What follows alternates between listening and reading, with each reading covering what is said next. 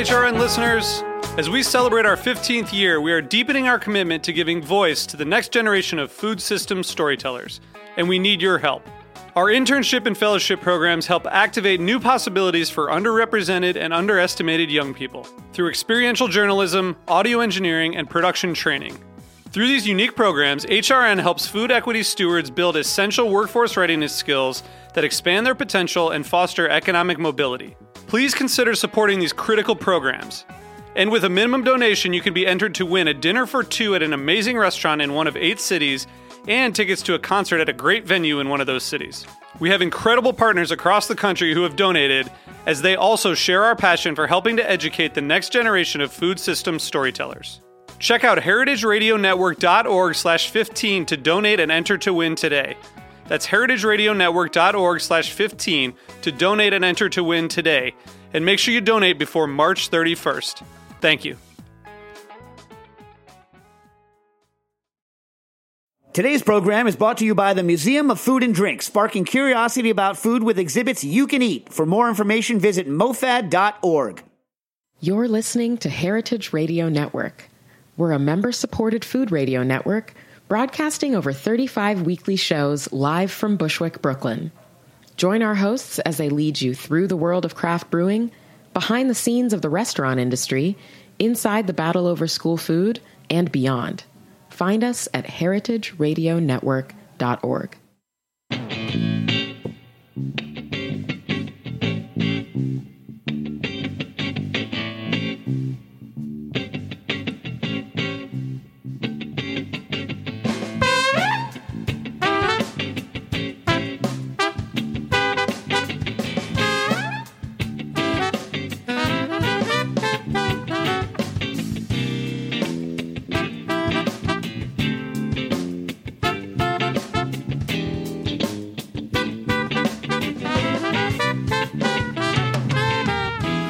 Welcome to the Grape Nation, your weekly wine journey. Our guest is Heidi Turzyn, wine director at the iconic Gotham Bar and Grill in New York City. We'll talk about women in wine, good soms, restaurants and wine lists, and wheeling forward. We'll taste the 2014 Sonoma Coast Chardonnay for our weekly wine sip. I'm your host, Sam Benrubi. Stay with us for the Grape Nation on the Heritage Radio Network. We bring wine to the people.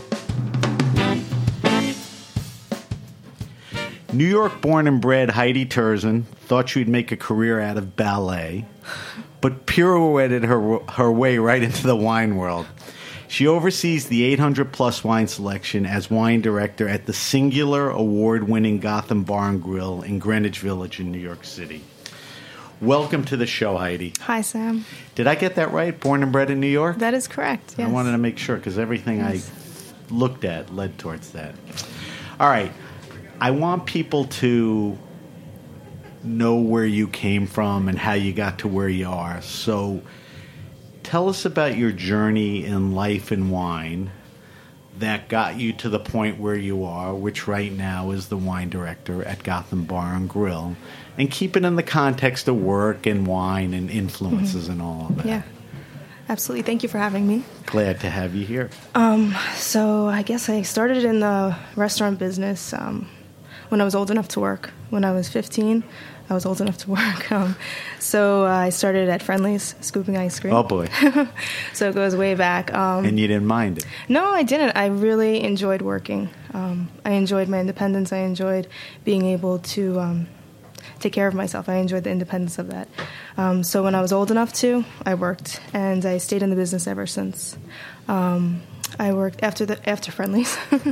I moved up to um, catering, so I started um, working at a catering hall um, on Long Island, and then from there, um, I started working at um, a friend of a farmer. There's one in Greenwich Village. They had some on Long Down Island. Down on Irving Place? Yes, that's Yeah. correct. Yes. Um, so I, I'm originally from Long Island, born and raised. Right. Um, and there were the Friend of Farmers there in Rockville Center, and so I started. That was my first um, restaurant, real restaurant kind of job. Kind of a cool place. Yeah, yeah, I enjoyed it um, very much. And so at this point, I was. Did um, they have wine service there? They did. They did. Yeah. Not the same level, Right. Still. but they did offer some wine. And um, I was 17 and working there, and um, I just really, really enjoyed working. So um, I was the counter girl, ca- doing the cookies and pastries and ca- cutting, um, cashing out checks. And whenever a job opened up, I would always offer to help out. And um, because I was still young, I was 17. I wasn't. I was only just allowed to do that one job. Um, but then the manager really took a liking to me because of my um, hard work, and um, she offered me to fill in on the brunch shifts. And so um, I started filling in on the brunch shifts. But then on the slower um, points of the, the weekend when I was doing the counter work, I would be interested in the bar. So I was still too young to do anything like that. So I would um, slowly ask the bartenders if I could learn a cocktail. So um, they would give me the recipe for one or two, and then I would study it, and then come back and they would test me on it. And then over time, I learned how to bartend before I was 21. um, and then So time they, went they were good guys. They kind of Yeah. helped you and worked with you. yeah, it, it was an, it was really nice. Were and- you tasting anything or I was drinking a little? not. A liar. I was not. Um, but when I noticed that some people didn't want to work the brunch shifts because they were so slow. So I was always that one in the background that when they were complaining, I would be like, "Oh, I'll do it, I'll do it." So eventually, they um, when I was 18, um, the manager was over 21. So when I offered myself to work as a brunch bartender, um, they said no because I wasn't 21. But then I said, "Well, there's a manager that's over 18, so over 21." So then they said it was okay. Um, so then I started from there um, with the bartending and learning about beverages. After that, um, I- College? I, did. Yes, I. Um, I. s- After that, I started working at Starfish on Long Island.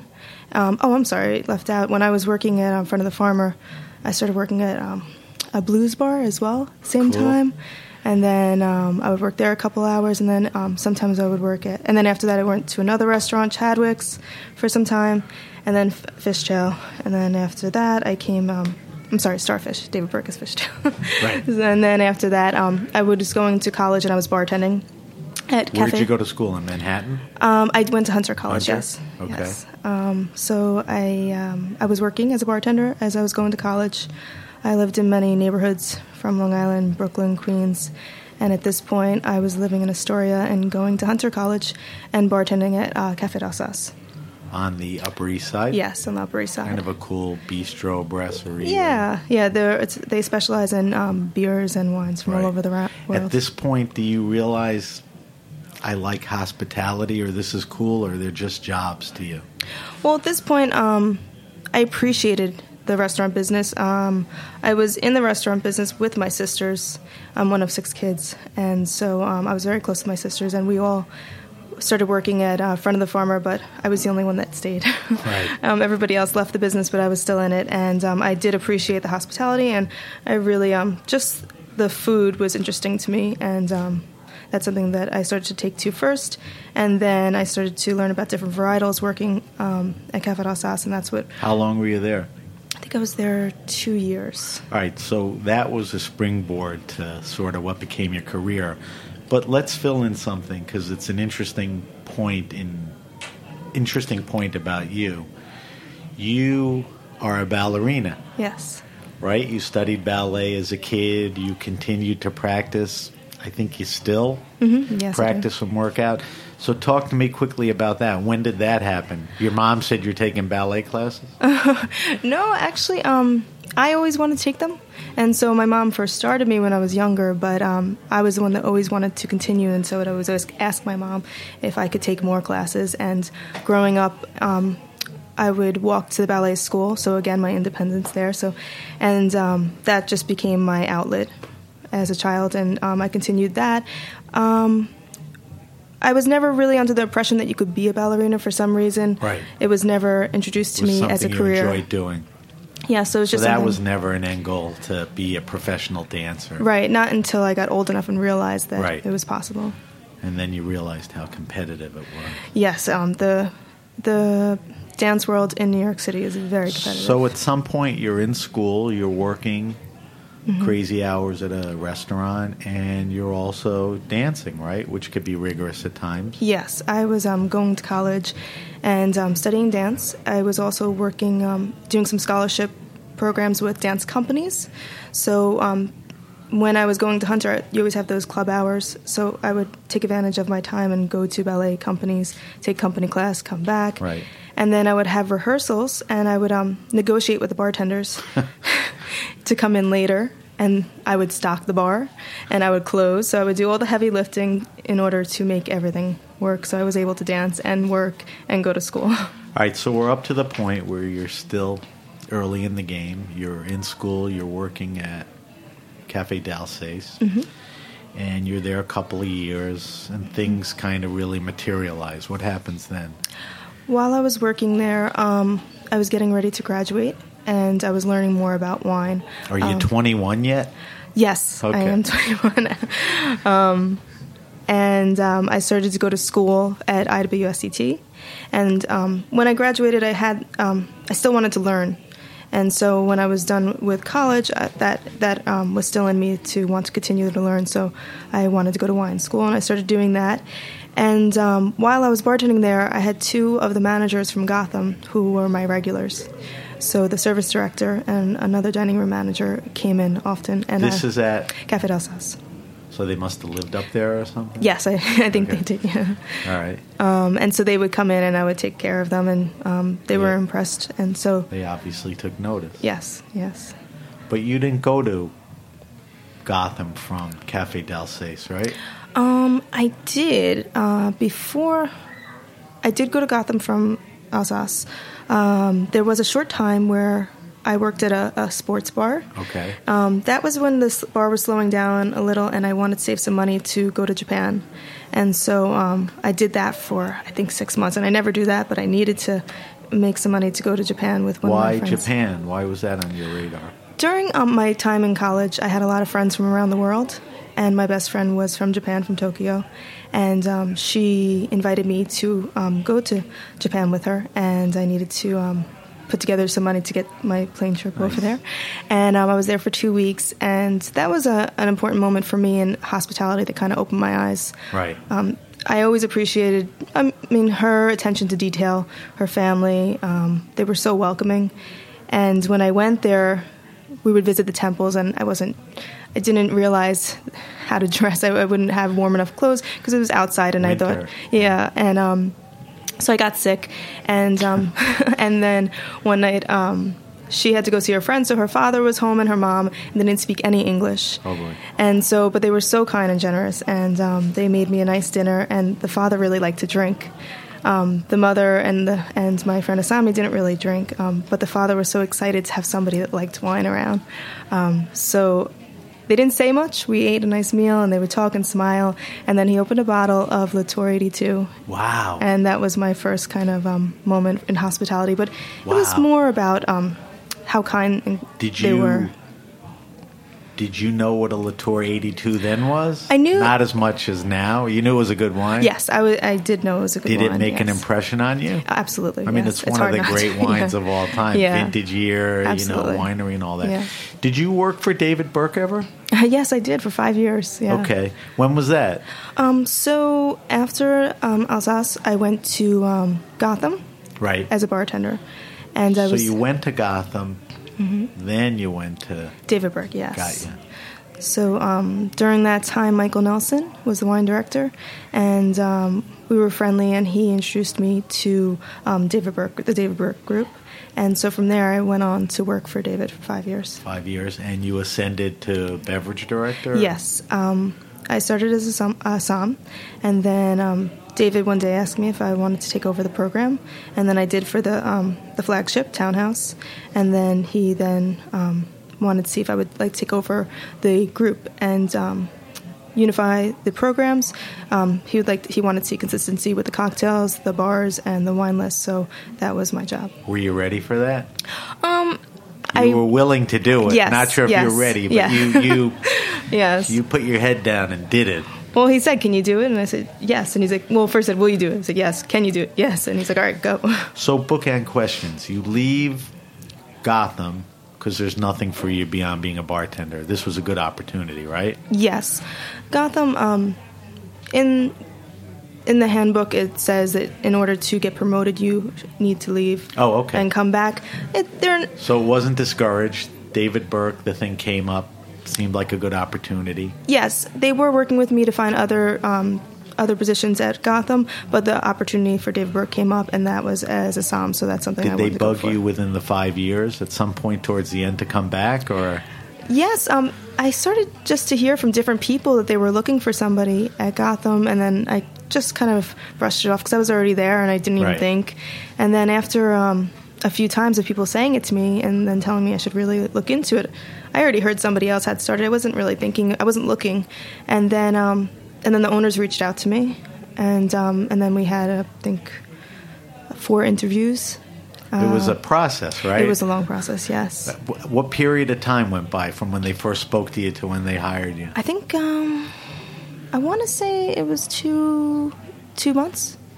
What? Why so long? It's Um, like, hey, this is me. You want me or not? No, I think they knew me. They already had known me. Right. And then I had to interview with each owner, and they weren't always available.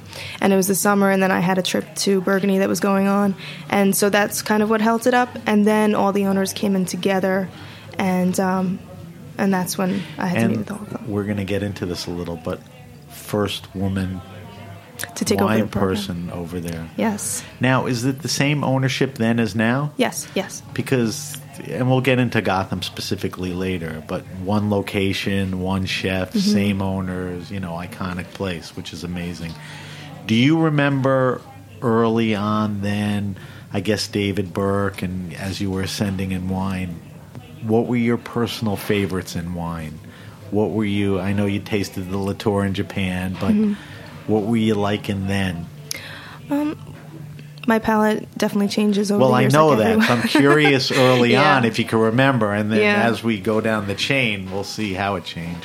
When I was at um, David Burke's, um, we were working on consignment a lot, and one of the collectors, who was also one of the owners, he had a huge collection of Bordeaux's. So um, there were Bordeaux's, and um, Not what they had, what you liked. Did you Oh, like the Bordeaux? I did. I did. Because, What else? What, I mean, so Bordeaux's because they were around and available, but I mean, was there anything? yeah. Uh, Rhone wines or Rieslings? I mean, did anything jump at you early? Yes. Um, well, from my Alsace days, the Rieslings for sure. Okay. That was. Um, I didn't grow up with a winemaking. Fa- I didn't grow up with a wine drinking family. So um, Riesling to me, in when I was in Alsace, to taste older Riesling was kind of eye opening because I didn't know. Amazing. Yeah, and Soms love Riesling. it's so good. yeah, it really is. I, I, I try to promote it. I had Paul Grieco on a few weeks ago. Mm-hmm. Boy, does he reek Riesling. he does like. Um, and as the summer's coming, even though it's not a seasonal wine, Right. it's just a good wine. We So always delicious. talk about it. All right, so you go to Gotham, what, to go back the second time, 2013? yes, correct. So And years. that's almost four years ago. You've been there since, Yes. running and building the program up. And we said earlier that you were the first woman to run Mm-hmm. the wine program there, right? So here's my question. Let's talk about women in wine. Um, New York's a great place. I have a feeling that there are more women in wine in New York than other markets, but Mm-hmm. yeah. less than 15% of all Soms are women. Why is that? And and you know, how do we change that? yeah. What do you th- I mean, what's your personal views and feelings on that? Yeah, um, I don't know why there aren't more women. I, I don't know if it hasn't um, attracted them, but for myself, I, um, I think sometimes there could be an error. There could be a little bit of um, um, some arrogance. uh, some, you know, it's a tough industry, and Well, culturally, it was a male-driven business. Yes. we'll lay that foundation down. yes, You know, like banking in a way was always a guys' club, Wall Street. right, Um, so that was the culture, and it changed a little, but Well, it's hard to when there's a boys' club and you can feel that energy, and you have to really prove yourself and have your your voice heard, and um, that's something that I think for any career can be difficult, and so. Um, that might be something that would steer women away from it, Right. and I definitely have seen that and have seen my share of that from um, from the guests to people in the industry, um, and that's something that I was aware of coming in, and I could see that around me, and I think that the ballet world had given me the tough skin to not um, take it to heart and just very focus- rigorous. Yes, very focused and all Yes. that. So in a way, the ballet thing helped. one hundred percent. Do you think wine naturally appeals to like male sensibilities? Like it's a guy thing? I mean i don't believe that and screw that but do you think that was one of the underlying things? You know, um, I think that men, for the most part, in America, um, they are the ones that um, are buying the big wines. They are the collectors, and they are the ones at the table ordering. They're the ones at the table It's paying still a for the guys' most part. club that way. Yes, and I think that once we start seeing more um, women that are interested, that are out there, that are collecting, going to auctions, that are. Um, it may change it, but I think that women are interested in it as well. But so they it's just, changing it's early we're not there yet Um, yeah, we're not there yet. But in no. New York, I mean, there's some great sommeliers and programs that are, you know, run by women. I'm sure if you went to other cities, but I think in New York, Yeah. do you? Is there still sexism among your peers and with customers? I mean, do customers still look at you and say, you know, where's the wine guy? Yes, yes, absolutely. Still. Yes, yes. Um, I think the way that I hear it is different now. Um, when I was younger, where I was really trying to prove myself, and I would go to a table and a gentleman would look me up and down and ask for the som again.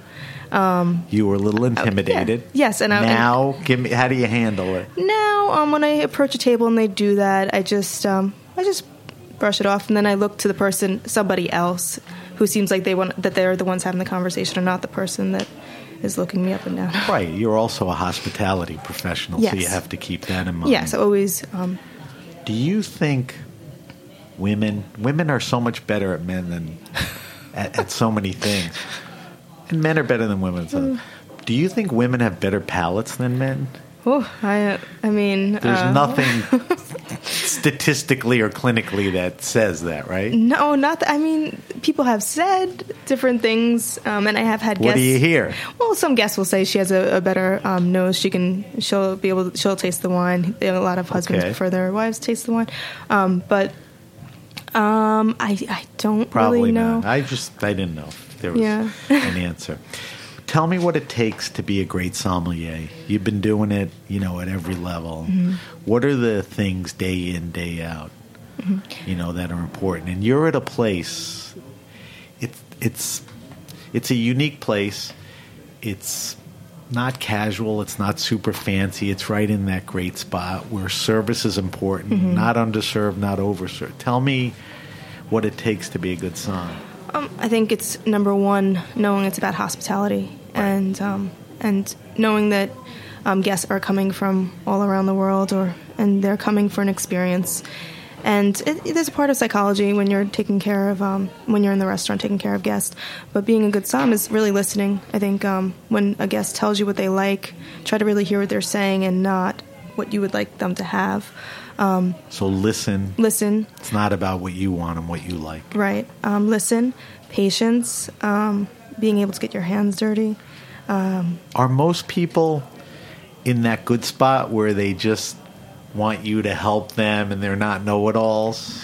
With the guests? Yeah. Oh yes, especially if you have regulars. It's so nice when they come in and they're just they just tell you to pick something out Right. for them and give you a price point, and you want to give them the best bottle, and you know what they had the time before, so you want to give them a Right. new experience. But with newer people, you really have to get into their heads. Um, with newer people, yes, and, and understand their palates, and you have to win them over still. If- So that's something. Um, with new guests, absolutely. So what are things to win people over? Well, they like something to bring them a wine that they would like to drink that is what they're asking for. And if you're going to bring them to something that is different or eye opening, um, that it is something that they would like.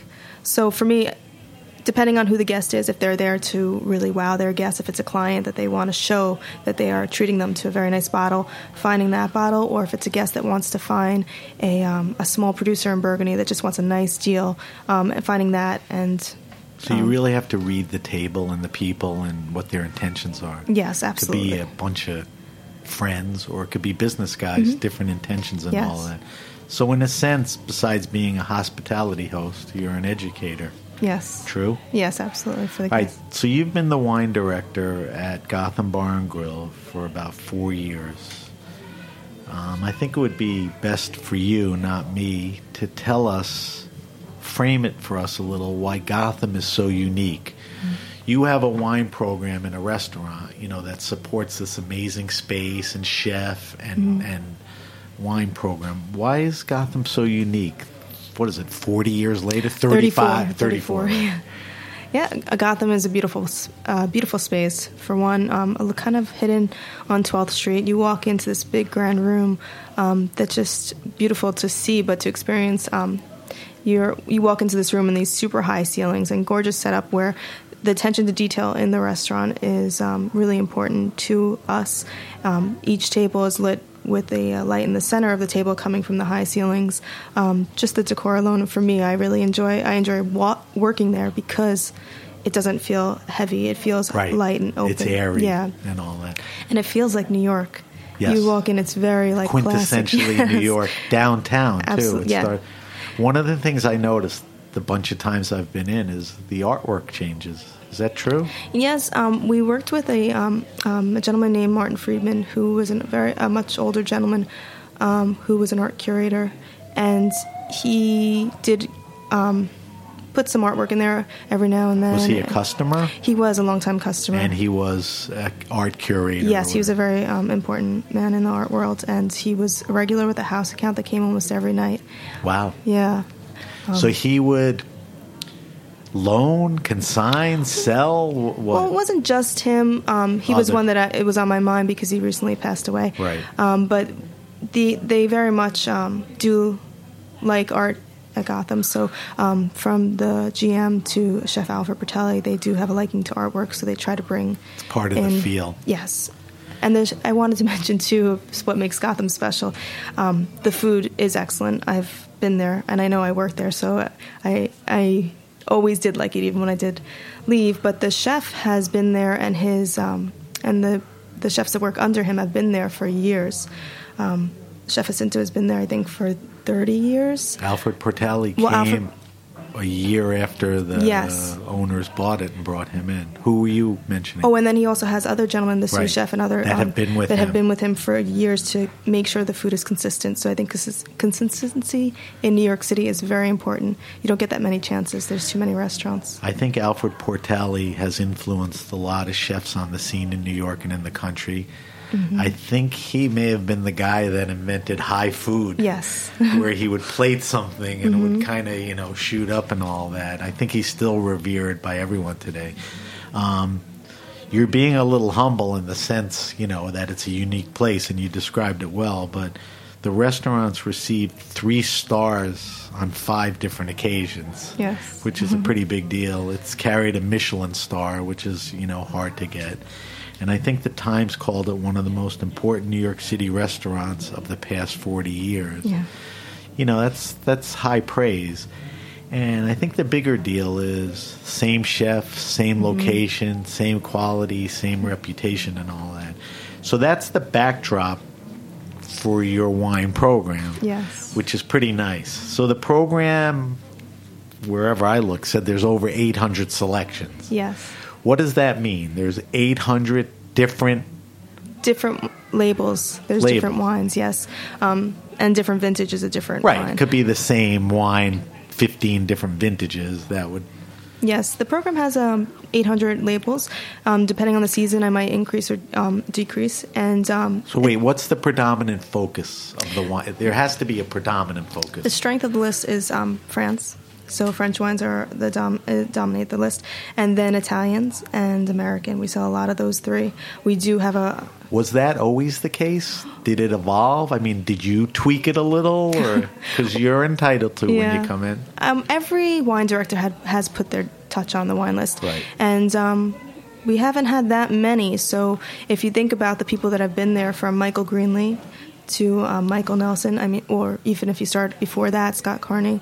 And so everybody has had their, every wine director has had their touch on that list. And uh, it's beautiful in that way where I still have a couple of bottles at the warehouse that I know um, one of Michael Greenlee might have Right. brought in. And it's Cool. great. It's uh, fun to find Yeah. these wines. And so it's it's a collaboration of all of us together. But if, I think since I've been there, the um, the French wines may have increased a little. Okay, so the big three are French, American, Italian. Yes. French being the dominant. Mm-hmm. If you push those three aside, what's Next. been showing a lot, or what have you brought in, or American wines. Oh, I mentioned American wines. Yeah. Um, I brought in different regions of America? wines from Austria. You know, Gruners and Rieslings, Rieslings yeah. and all that. Um, a few reds um, I'll bring in from Austria as well, but they just they just don't sell, so they'll sit on the list. And I do want movement, so I'm very um, conscious of making sure that the list has wines that also. So move. you were going to get into it before, but you know now you can answer for me. So, how do you select what wines go on the list? Mm-hmm. How often do you change it? I would guess seasonality, the food, Mm-hmm. um, and do you pay attention to the menu? I mean, you collaborate. Uh, yes, absolutely. The chefs are great whenever a new dish is. so how do you manage? You know, eight hundred. You, things fall off. You add things. Yeah. Um, well, for the cuisine, for the menu, when um when it changes seasonally, wines by the glass change with that. So I pair the wines by the glass to what's on the menu, and so that's one area. And then for the wine list, um, changes happen every day. So prints of the wine list will happen three times a week, but changes, rotations. Um, and then I'll look for what is a hole on the list. If I need to increase more um, Oregon Pinots, then I'll start to focus on that section. Or if I need to do more uh, Southern Rhone, I'll start focusing on that. So looking at the list, but pretty much um, what the guests are drinking, or That'll dictate that will yes. And But um, there's so much wine and so many sales guys, and Yes. you have a large list. Mm-hmm. I'm always curious, what does it take to add a wine? You just answered it partially by customer and the soms.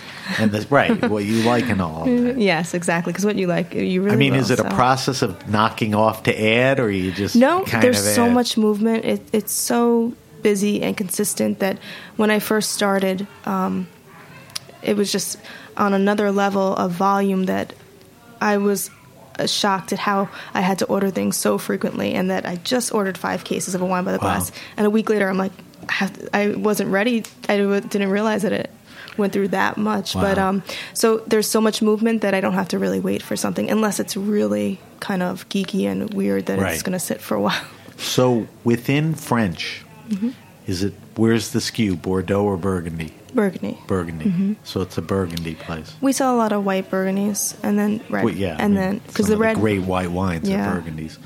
Um, I looked at the wine list and I noticed I added up with my fingers Mm-hmm. thirty, thirty-five 30, 35 wines by the glass. Yeah. I've drank a lot of wine, been in a lot of wine restaurants, looked at a lot of wine lists.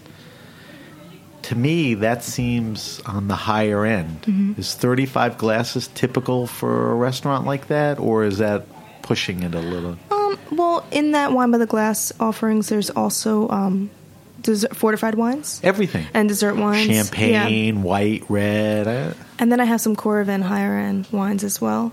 So um, those don't move as as often. But you've been in other restaurants. Is 35 wines by the glass? Is that. I don't think so. I think No? it's okay. Yeah, I mean, I No, still I'm not judging it.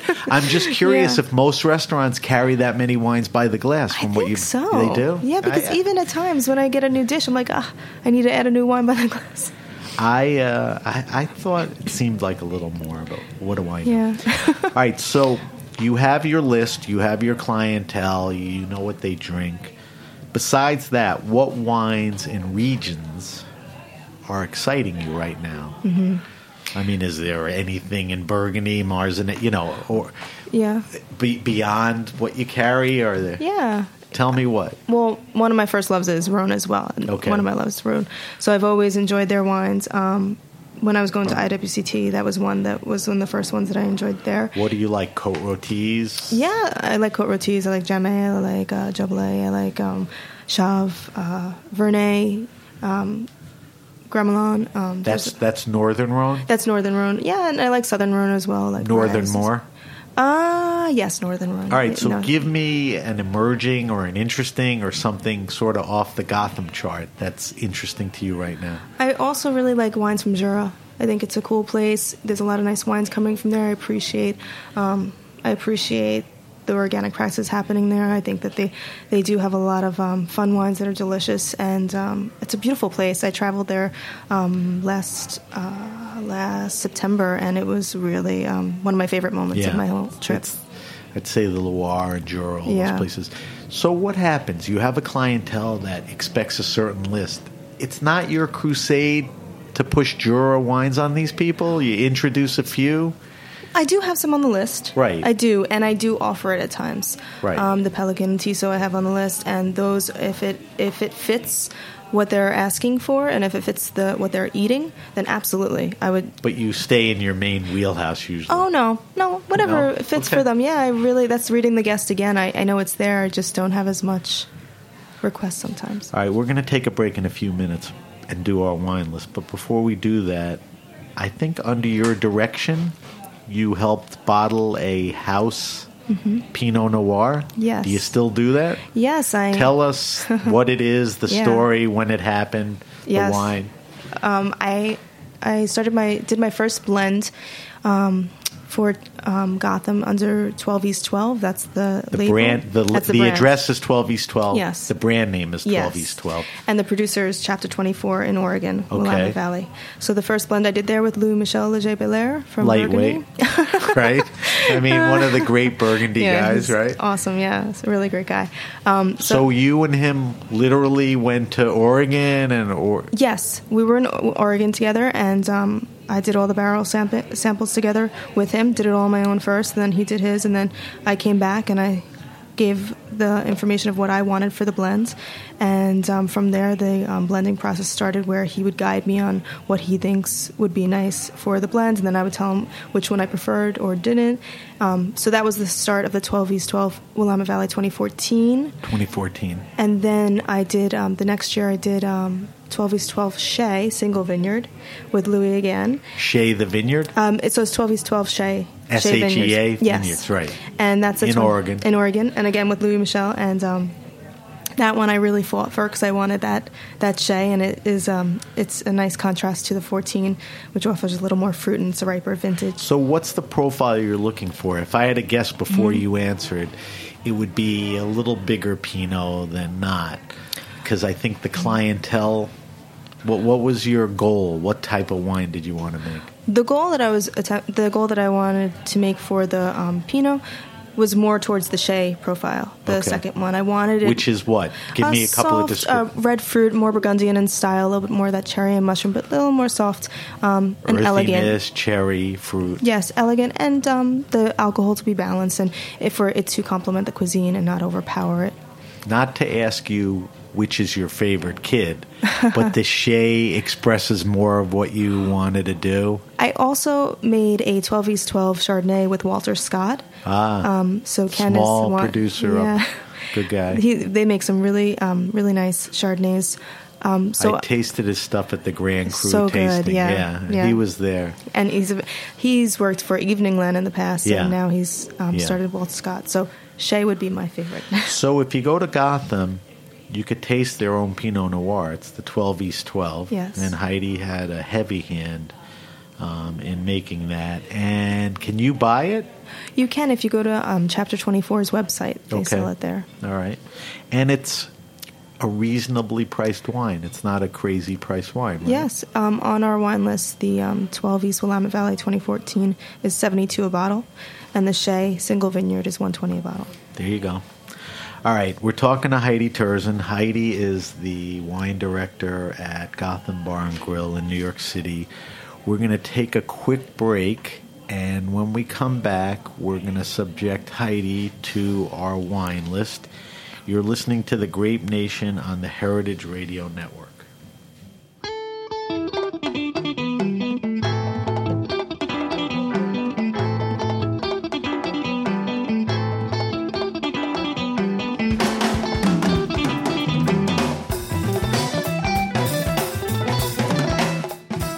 I'm Dave Arnold, the host of Cooking Issues on the Heritage Radio Network. We all know and love Chinese takeout dishes like General Tso's chicken and egg rolls, but here's the thing even though we call it Chinese food, it's not like the food you'd find in China.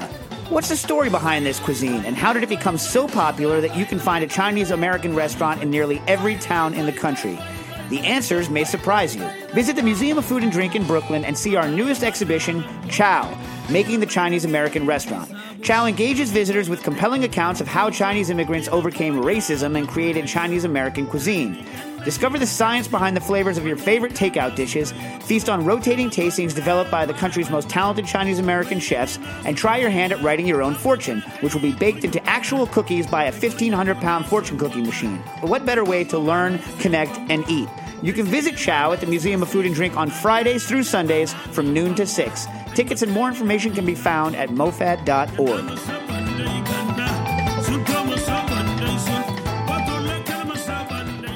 All right, we're back.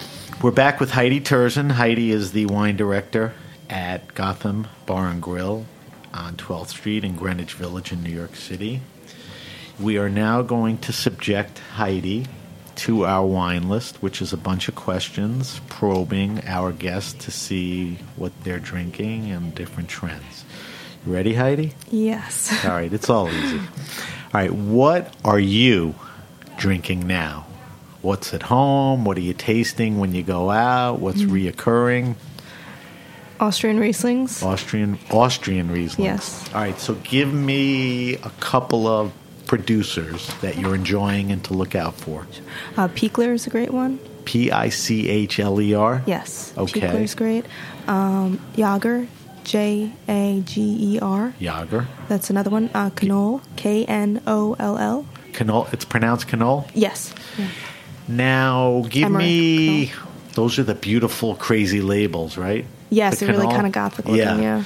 Give me the wines you mentioned have multiple offerings. Give me a price range on the lower end to the higher end.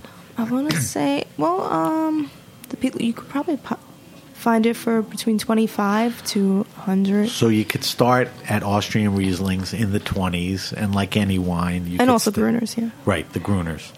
All right, give me your, not anyone else's, your favorite wine and food pairing.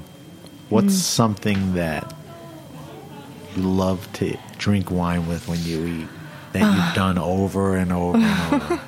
I'm gonna say a really crisp, bright Riesling with oysters, um, or a beautiful white Burgundy with uh, fish, just maybe like halibut. Um, that's something that I kind of have quite often. it's nice to hear Riesling with oysters because we get a lot of champagne. yeah. and we get Muscadet. Mm-hmm. But Riesling is as good a choice. Give me not a specific brand, but a dry Riesling with good acidity is best with oil. What what type of Riesling? Profile. Well, I would say um, a Federspiel Riesling. Um, do something that's young. Um, to the, you could even do something with a little bit of age. I mean, you could do like a 2014. But a young would work. Yeah. Okay. All right. Besides Gotham, your favorite wine restaurant and or bar. I mm-hmm. want you to pick a place that is terrific, but the skew towards the wine service, the list, all of that is, you know, great too. Oh man. You're not going to incriminate yourself. You're not picking favorites. yeah. And this is just now. It could change. It was different. Yeah. Um. Uh, Charlie Bird's doing a great job. You know. Um, Restaurant with a great wine Yeah. program. Um, I I always like Le Bernardin. You know. Um, it's Le beautiful Bernardin. service. That, you know what? You gave me two ends of the spectrum. Le Yeah. Bernardin is arguably one of the great restaurants in the world Mm-hmm. with some of the greatest wine people in the greatest wine list. Charlie Bird is a newer, hip place with a different menu with a very cool, eclectic wine list. Yeah. Those are good choices. Thank you. How about any wine bars? Anybody doing it? Um, Caleb's Wine Bar is awesome. Caleb is great. he was in a few weeks ago. Yeah. Um, all right, good choice. So that's Company uh, du Vin Surnaturel. Yes. All right, give me your favorite all-time wine.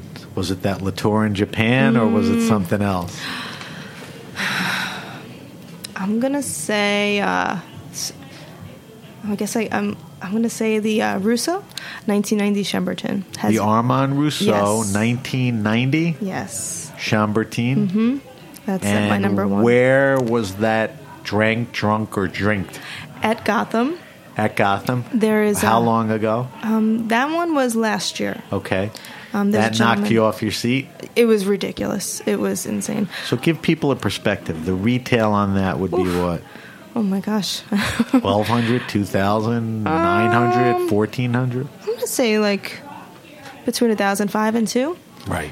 Uh, um, one of the regulars, who's a huge collector, came in and he was having a big party and gave me a huge glass of it and kept wanting. It, it was awesome. Good guy. Yeah, That's a good choice, Heidi. yeah, that's a pretty good wine. All right, now dig into your mental Rolex and help my listeners with this one. Best wine around 15 bucks retail. Not your wheelhouse. Mm-hmm. Dustin Wilson was in last week. Perfect guy for that. Yeah. But you've been around wine. Give me a red and a white that drinks incredibly well that is in that price range. All right. Um, I'm gonna say we could find a Petit Chablis Okay. for the fifteen dollar white. Petit Chablis, which is white burgundy yeah, in a way. yeah, yeah, yeah. No, I left because Burgundy again. But can you get petites for 15, 20 I feel like I've been f- seeing more of them. Okay. Um, but let me think. Um, um, All right, let's come back to that. How about a red? a red, um, an Oregon Pinot. Oregon Pinot, not Yeah. fifteen, Oh. 20 bucks? Uh, okay, um, I'm gonna say Wiemer Riesling for the 15. Wiemer, New York State? Herman Wiemer Riesling, New York State, Finger Lakes Riesling. I think you're onto something there. So that's one. Um, is a great upstate producer. Okay. Maybe a Bourgueil Cab Franc from Loire. Look for a Loire. Okay, how do you spell Bourgueil? B O U R G E I L. Okay. uh, wait, G U I wait G U I E L or something. I'll look it up. I'll, I'll post it. How about? Did we do a red? Uh, we did the Bourgueil, the, um, the, Bour- Cab Bourgueil. Franc from Loire. You can find a nice Okay. there. All right. Good job on that. Thank you. Last question. Are there other soms you admire? Are there people from the past, present that Yeah. are I mean, there's so many great soms in New York City. Anybody. It's such a nice community. Um, Pascaline is awesome. I love Pascaline. Pascaline's great. Um, AJ from Lamb's Club, Club is a sweetheart. Um, the entire Le Bernardin, for Aldo Sohm and his Right. entire team are sweethearts. I love Right. them. Um, Andrew Rostella from 11 Madison. Um, and of course, Yannick Benjamin. All right, so that's a good segue for me. Let's talk about Yannick Benjamin. Yannick Benjamin is a prominent wine person on the New York wine scene, and it just happens to be Heidi's husband yes. for about a year. Um, so Yannick has been at wine for a long time. What influences on wine did he have on you? Let me guess, Burgundy. Um, oh, no. He's, um, actually, he brought more Italian wines into, um, Okay. to me. Definitely more Italian ones, and um, and I would say I was a little snobbier with my wine selections. He would open my eyes to. Um, So he was more democratic and pedestrian about it. I guess you would say. Okay. Um, So he was a good guy about that. Yeah. All right, so Yannick is well known around the uh, New York wine scene. Yannick also co founded an organization called Wheeling Forward, W H E E L I N G, Wheeling Forward. And Heidi, I want you to talk a little about, you know, what Wheeling Forward is, why Yannick is involved, and there's some stuff, you know, that's going to be happening with that. Yes. Um, so, Yannick is the co-founder of Wheeling Forward, which is a nonprofit um, that helps people with disabilities live everyday life now. So it helps them to get back to everyday living. So a lot of um, organizations search for a cure, which is excellent. Um, but what about the people that have disabilities now that need to learn how to deal with their new bodies and how to survive in the world still? So they help them get back to everyday life, and that includes um, education, nutrition, um, wheelchairs to find them the right chairs that fit their bodies they're able to move in. Um, if they don't have the income, a lot of um, they they may not be able to afford these things. So, um, Wheeling Forward works with lower income um, individuals, and they also have um, opened the first accessible gym in Manhattan, and that's called the Access Project, and that's the first accessible gym where they have adaptive sports. Um, Where is it? That's in um, Harlem.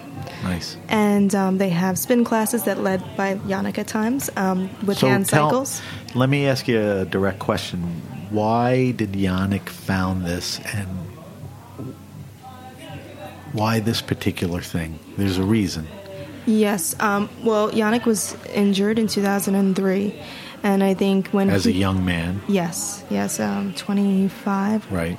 And um, when he was in the hospital, he was with his um, co-founder Alex Elegudin, and um, during that time, they've noticed Is that where they met? That is where in the they met, hospital. yes. Okay. And during that time, they were lucky to have a lot of friends and family come and visit them. And um, they were able to have that support and love. And they noticed that other people did not have that.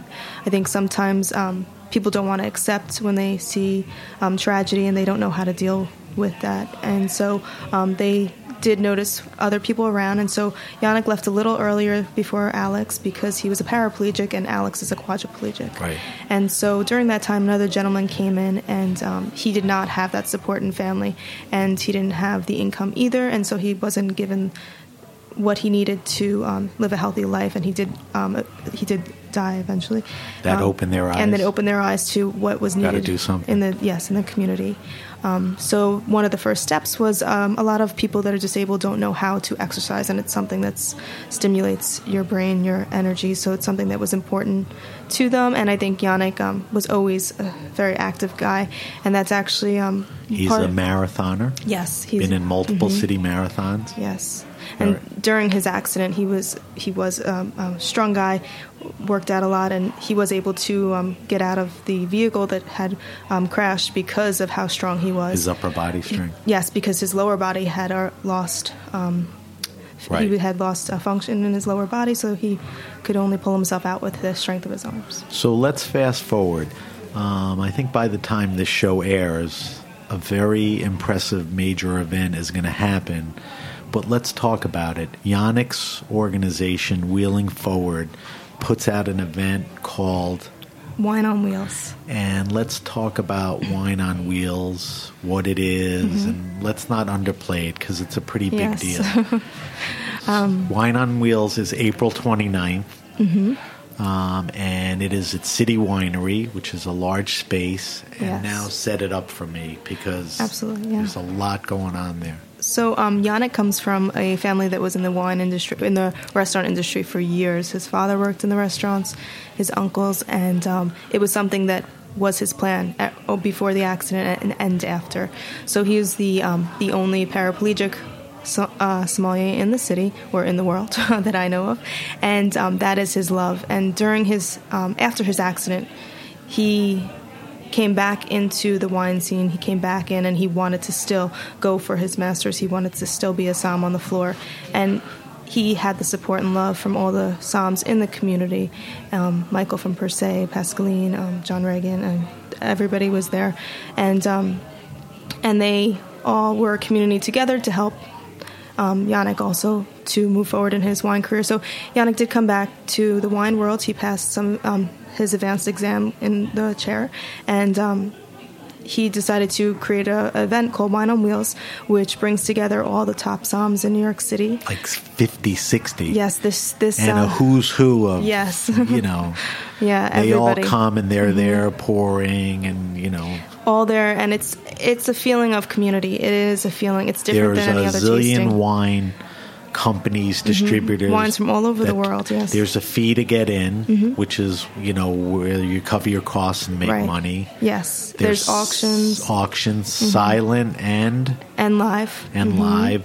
There's seminars up the gazoot. Yes. So with the cost of a ticket, Mm-hmm. you could go to different seminars by a lot of these sommeliers. Yes, um, every som in the city. So if you're looking to go out that for lunch on that Saturday, good luck with uh, finding a nice spot. No. Now, is this event one of the biggest, or they've been running, you know, pretty big for the past few years? every year it gets um, Bigger. bigger. and bigger, and um, City Winery is a big place, and it is Yeah. filled. And So um, let's let's get people involved. Um, Yannick's organization is Wheeling Forward, right? Yes. Now, is there a website? Of course, yes, wheelingforward.org. wheelingforward.org. Yes, And I noticed there was a website for the event. yes. which is Wine on Wheels. Wine on Wheels. Um, I believe it's .org as well. Okay, but I think if you Google it, it'll come up. I did that. um, it's it's Wine on Wheels. If you go to that website, you'll be impressed at the event, Mm-hmm. and you know, feel free to look deeply into it. You know, participate. It may be too late after you hear this, um, but you know, by all means, um, if you'd like to donate to the cause, you know, all the information will be there. Um, I think Yannick is somebody to look up to and a role model mm. and a real activist in this. So kudos to him. Mm, All right, so we're going to toast Yannick, Heidi, and I with our weekly wine sip. Mm-hmm. We're going to wrap up the show. Every week we taste a different wine on air. For our weekly wine sip this week, we're going to taste a 2014 Rivers Marie Sonoma Coast Chardonnay. The wine retails for somewhere around 45 55 bucks. So it's not a cheap Chardonnay, but certainly, you know, not the most expensive. It's available at better retail stores and restaurants and via their mailing list. This wine is the home brand of rock star and winemaker Thomas River Brown, Thomas Rivers Brown in Napa, California. He consults for over 40 labels. Um, anything more you could tell me about Thomas River or the wine? Nope. Okay, so we're going to taste it together. Um, two things. Eric Asimov did a column in the New York Times this week on Chardonnays, and he loved Thomas Rivers Brown uh, Chardonnays. So we're going to be tasting one of those. And we had the good chance to have Thomas on a special edition of the Grape Nation when we were down in Charleston. So it should be interesting. So, Heidi, this is the 2014 Sonoma Coast Chardonnay from Thomas Rivers Brown. All right, let's do the analysis. Talk to me about the color. Oh, it's golden in color. Is this an unfiltered wine? It's a little cloudy. It looks a little cloudy, so I would say it's unfiltered and All fine. right, so it's a golden yellow hue. Mm-hmm. All right, let's go to the nose. It's Mm. been sitting in the glass for a bit. What are you getting on the nose, Heidi? This is your specialty. No, you definitely get some of that oak jumping out of the glass. So You get it's the coconut, the- the and oak? the vanilla. hmm Is the coconut from the oak? The vanilla is definitely yes. The vanilla is from the oak. Yeah, I'm getting some um some ripe apple notes as well. A little bit Okay. of pear, but So that on the oak was the fruit, first some thing. apple, right? Mhm. Is it too oaky for you? Um, well, the nose. do- The first thing I do get is the oak on the nose. Um, so I would have to see if I can. Okay. I would have to try the palate before I can. All right. Anything else? You got a little apple. Well, ripe apple, tropical fruits. I wouldn't say you Okay. know. I get fruits in the that. I get a little lemon peel. Yeah. Some But white oak flowers. there. Mhm. All right. Let's give it a. Let's throw it over the tongue. All let's right. talk about the mouth feel first. Okay. And then let's talk about palate descriptors. I'm gonna spit because I'm on a diet this week. Oh.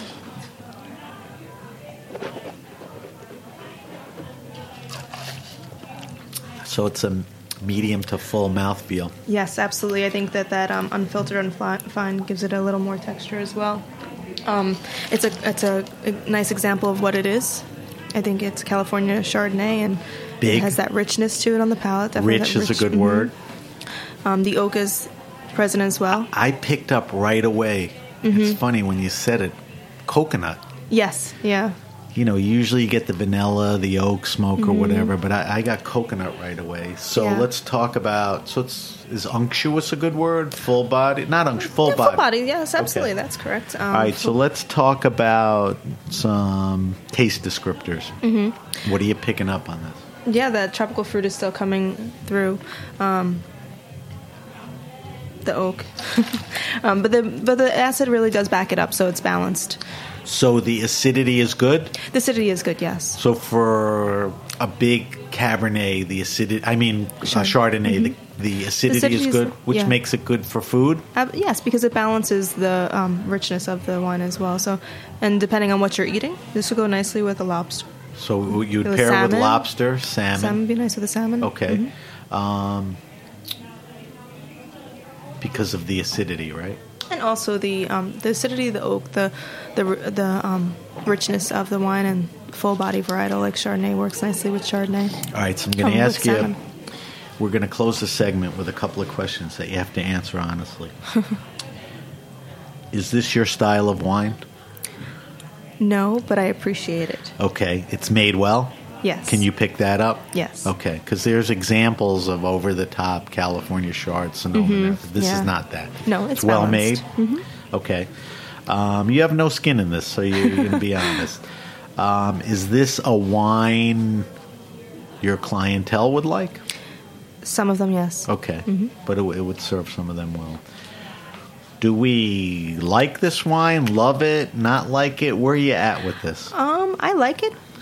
Okay, so it's a good wine. No, yeah, it's a Okay. good wine, and It's not the Heidi Turzyn house wine, right? no, Okay. Um, all right, so that was the 2014 Rivers Marie Sonoma Sonoma Coast Chardonnay. Good, well made wine, but a type of wine that if it's your style, you'll like it. If not, you know, you should seek other things. Uh, Kistler or Peter Michaels, they would like this. yeah. kind of wine. Typical uh, Sonoma wines, Aubert. Oh, that's a good one too. Yes, those absolutely. type of wines. All right, we're going to wrap up, Heidi. Um, if you have a question, wine happening, or event, hit me up at sam at thegrapenation.com. That's sam at the Grape Nation.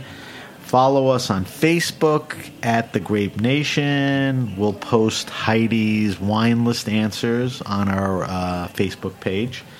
So if you didn't hear any everything, you can get those.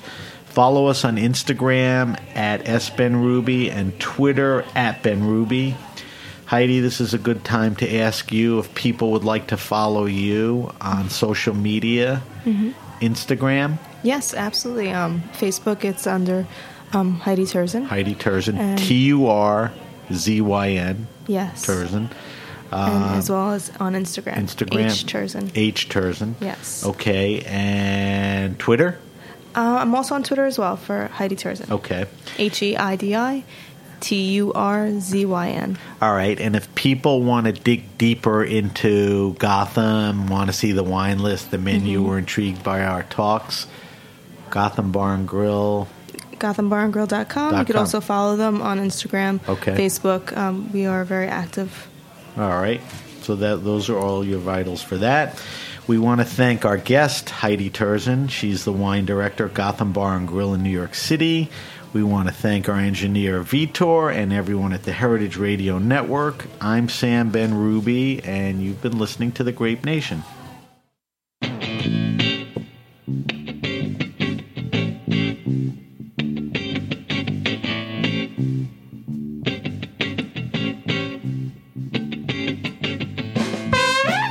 For listening to Heritage Radio Network, food radio supported by you. For our freshest content and to hear about exclusive events, subscribe to our newsletter.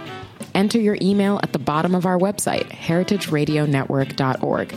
Connect with us on Facebook, Instagram, and Twitter at heritage underscore radio.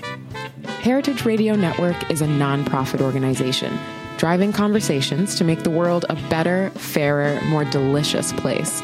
And we couldn't do it without support from listeners like you. Want to be a part of the food world's most innovative community? Rate the shows you like, tell your friends, and please join our community by becoming a member.